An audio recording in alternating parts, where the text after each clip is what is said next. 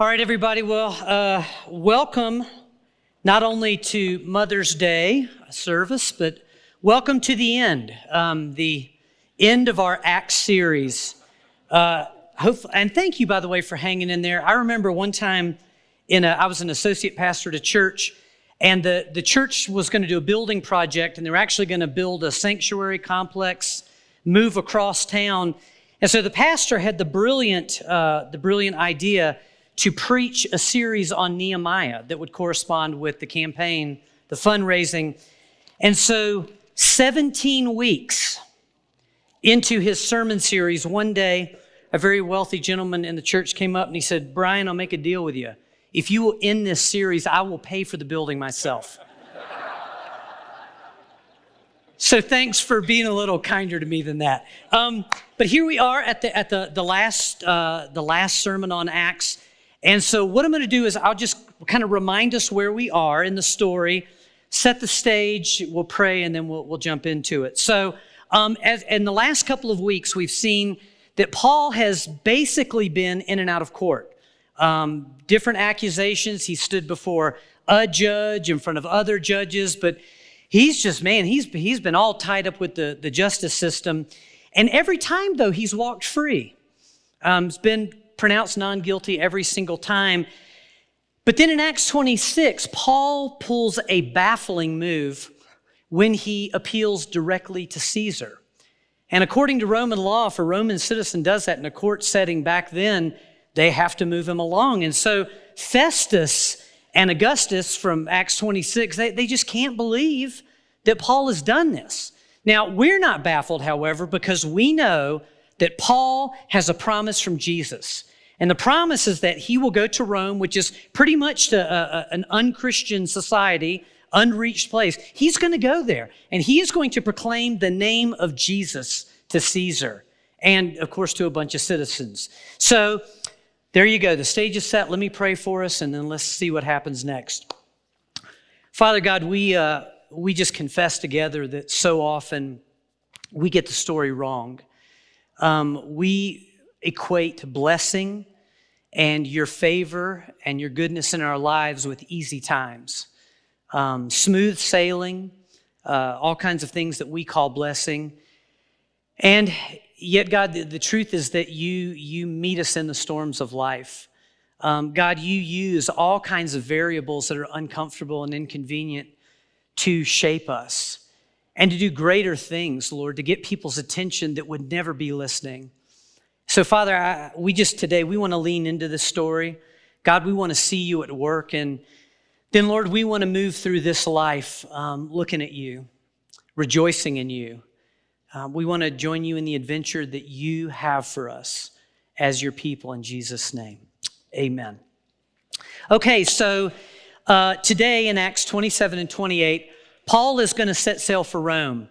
Um, he is going to get on a boat, a large ship with almost three hundred unsaved soldiers and sailors and prisoners and cargo. So if you're listening, even the cargo doesn't know Jesus on this boat, okay? So he, he's put in this place and they begin, okay? They begin, and the way they did it back then is they would sail from port to port. Um, Bill, I know you'll understand this because you and I have done a little bit of sailing, but they, back then they, they they did a lot of what they called tacking, and they would just move, you know, through a channel from side to side, and it was just the, just the way they did it back then. And uh, so they take off, and there's there's a problem. Um, it doesn't show up immediately, but it shows up pretty quickly, and it's that the time of year they are setting sail in is late in the year. And so apart from Paul and all these prisoners and, you know, the Lord who is over all of this, we're going to have another character enter into the story pretty quickly, uh, a character known as the weather. Uh, it starts off, seems like it's okay, but there are a few erratic winds that begin to kind of enter into the scene. And uh, the problem is it's getting worse daily. Um, day after day, the weather is just starting to turn. And by the way, as I studied this, all I could think about was the opening to Gilligan's Island, you know? The weather started getting rough. And I laughed my way through this thing.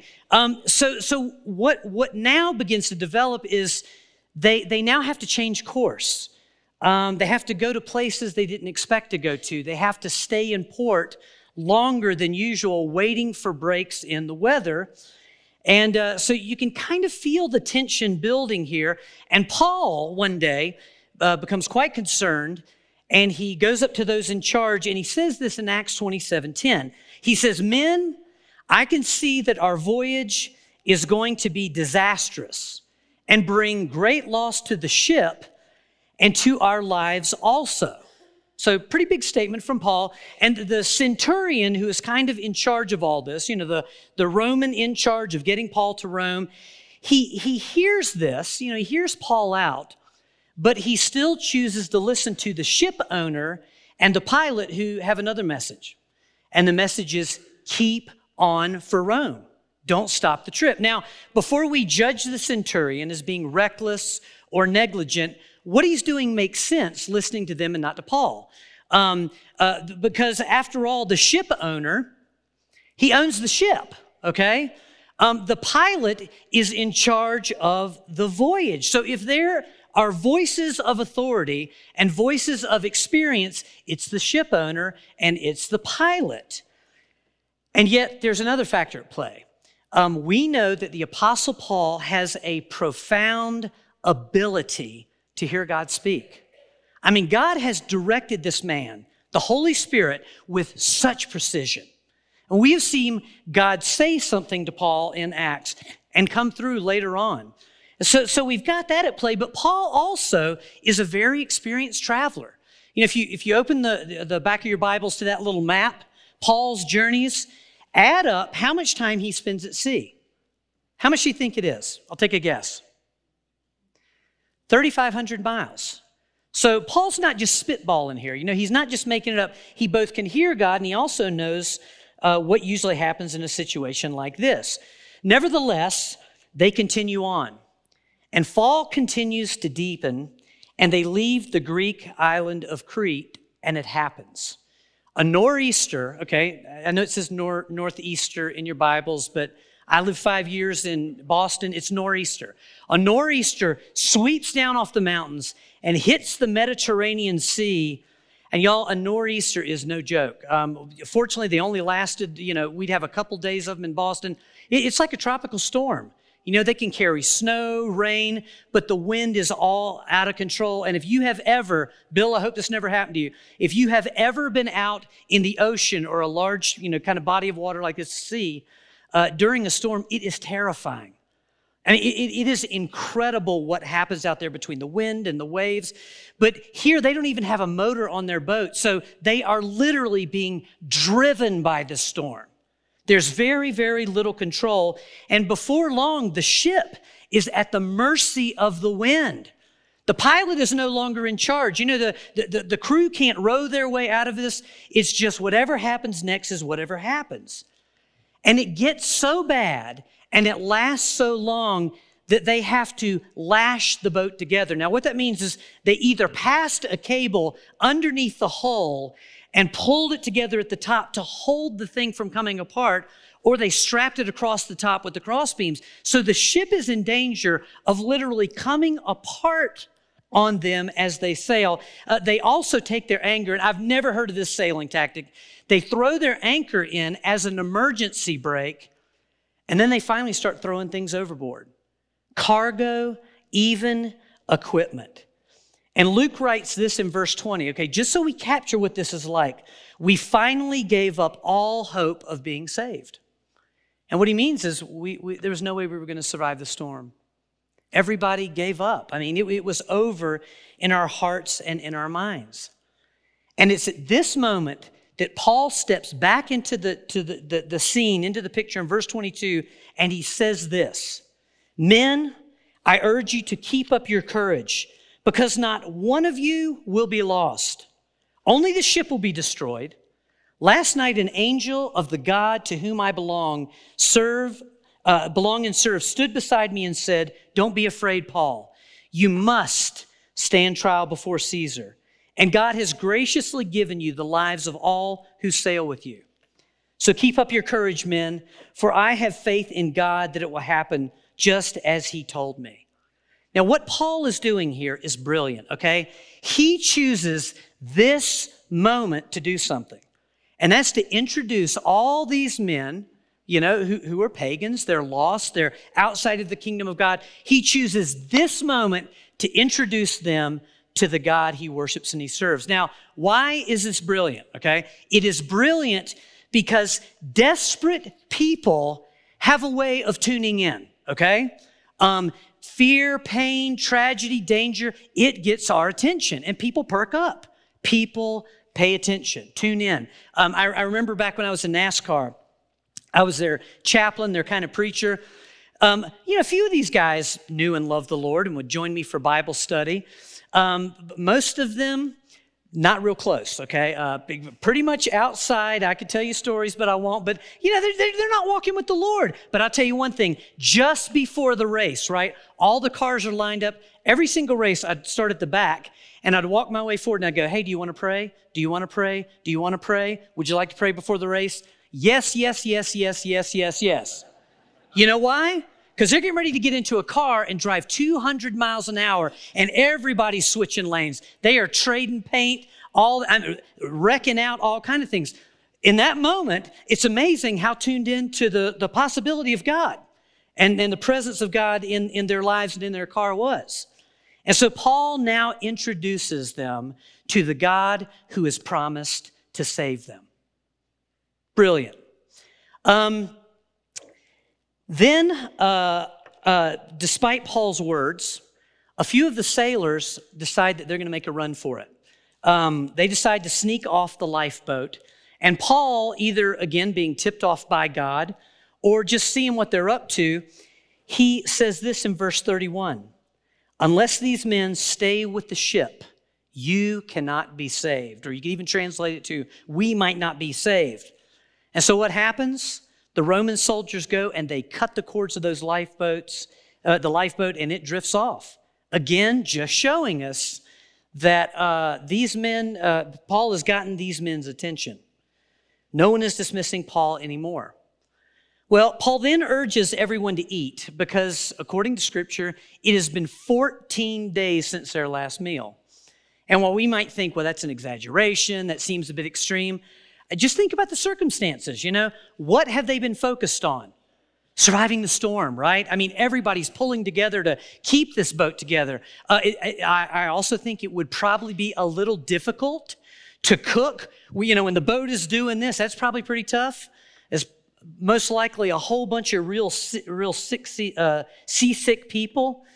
Um, and and and Paul just, I mean, th- this this horrific storm has gotten their attention. Their attention's on staying, staying afloat. And so, so Paul directs them. Um, then Paul urges everyone to pray with him, okay? What is Paul doing now? Again, gently introducing them to the God that is going to save them. And it, it's just so neat here. He urges them to eat. He points them toward God. And this is a moment when we really get an insight into Paul's character. Um, I'll put it this way. There, there is an old Christian, uh, an old saying about Christians, all right? It comes out of the South. Maybe y'all use it here. I haven't heard anyone use it, but the, the saying goes this way. It says, some Christians are so heavenly minded that they're no earthly good. Have y'all, I see a few nods, okay? Well, there's another saying that says, some Christians are so earthly minded, they're no heavenly good. Which is Paul? He's neither. Paul is actually quite balanced in, in his life and his spirituality. Uh, he's both very practical and he's very spiritual. Um, on, the, on the one hand, he knows that God will deliver them, okay? Very spiritual. But being very practical, he, he also knows that if they don't eat something soon, they will all die. And so here they are. Paul takes the moment now to publicly pray and to thank God for his goodness and for the simple meal. Um, they all eat, and then a short time later, they run aground. They run aground on a little island called Malta, and as they, they get to shore, something else unexpected happens. They are warmly greeted by the islanders, okay? Now, when we say islanders, uh, that doesn't mean, you know, that these guys were savages and they're walking around in, in loincloths and carrying clubs. Or, it, it just means the locals. So the locals welcomed them, and, and this is a group of people with their own set of beliefs. Malta is an unreached place for Jesus Christ at this point, and so they come to the table literally with their own set of beliefs, and they build a fire, and Paul, I think just being a guy, uh, does what, what we like to do with a fire, right? He reaches over, grabs a stick out of a pile, and goes to throw it into the fire, and a, a viper, meaning a poisonous snake, attaches to Paul's hand. And the islanders see this and they freak out, right? They lose it. There's a connection here between what is happening and what they believe, uh, spiritually speaking.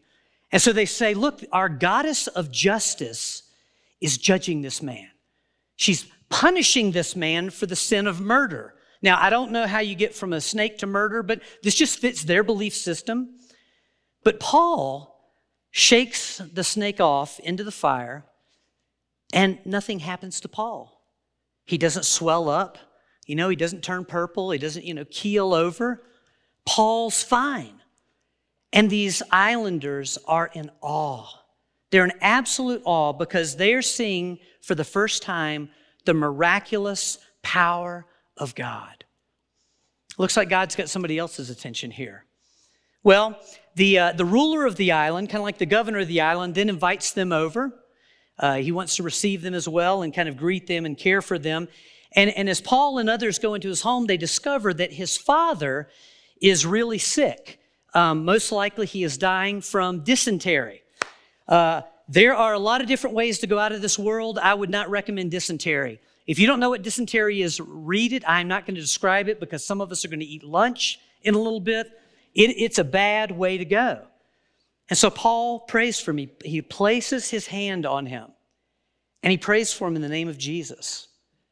And the man is healed. He, he's made whole right on the spot.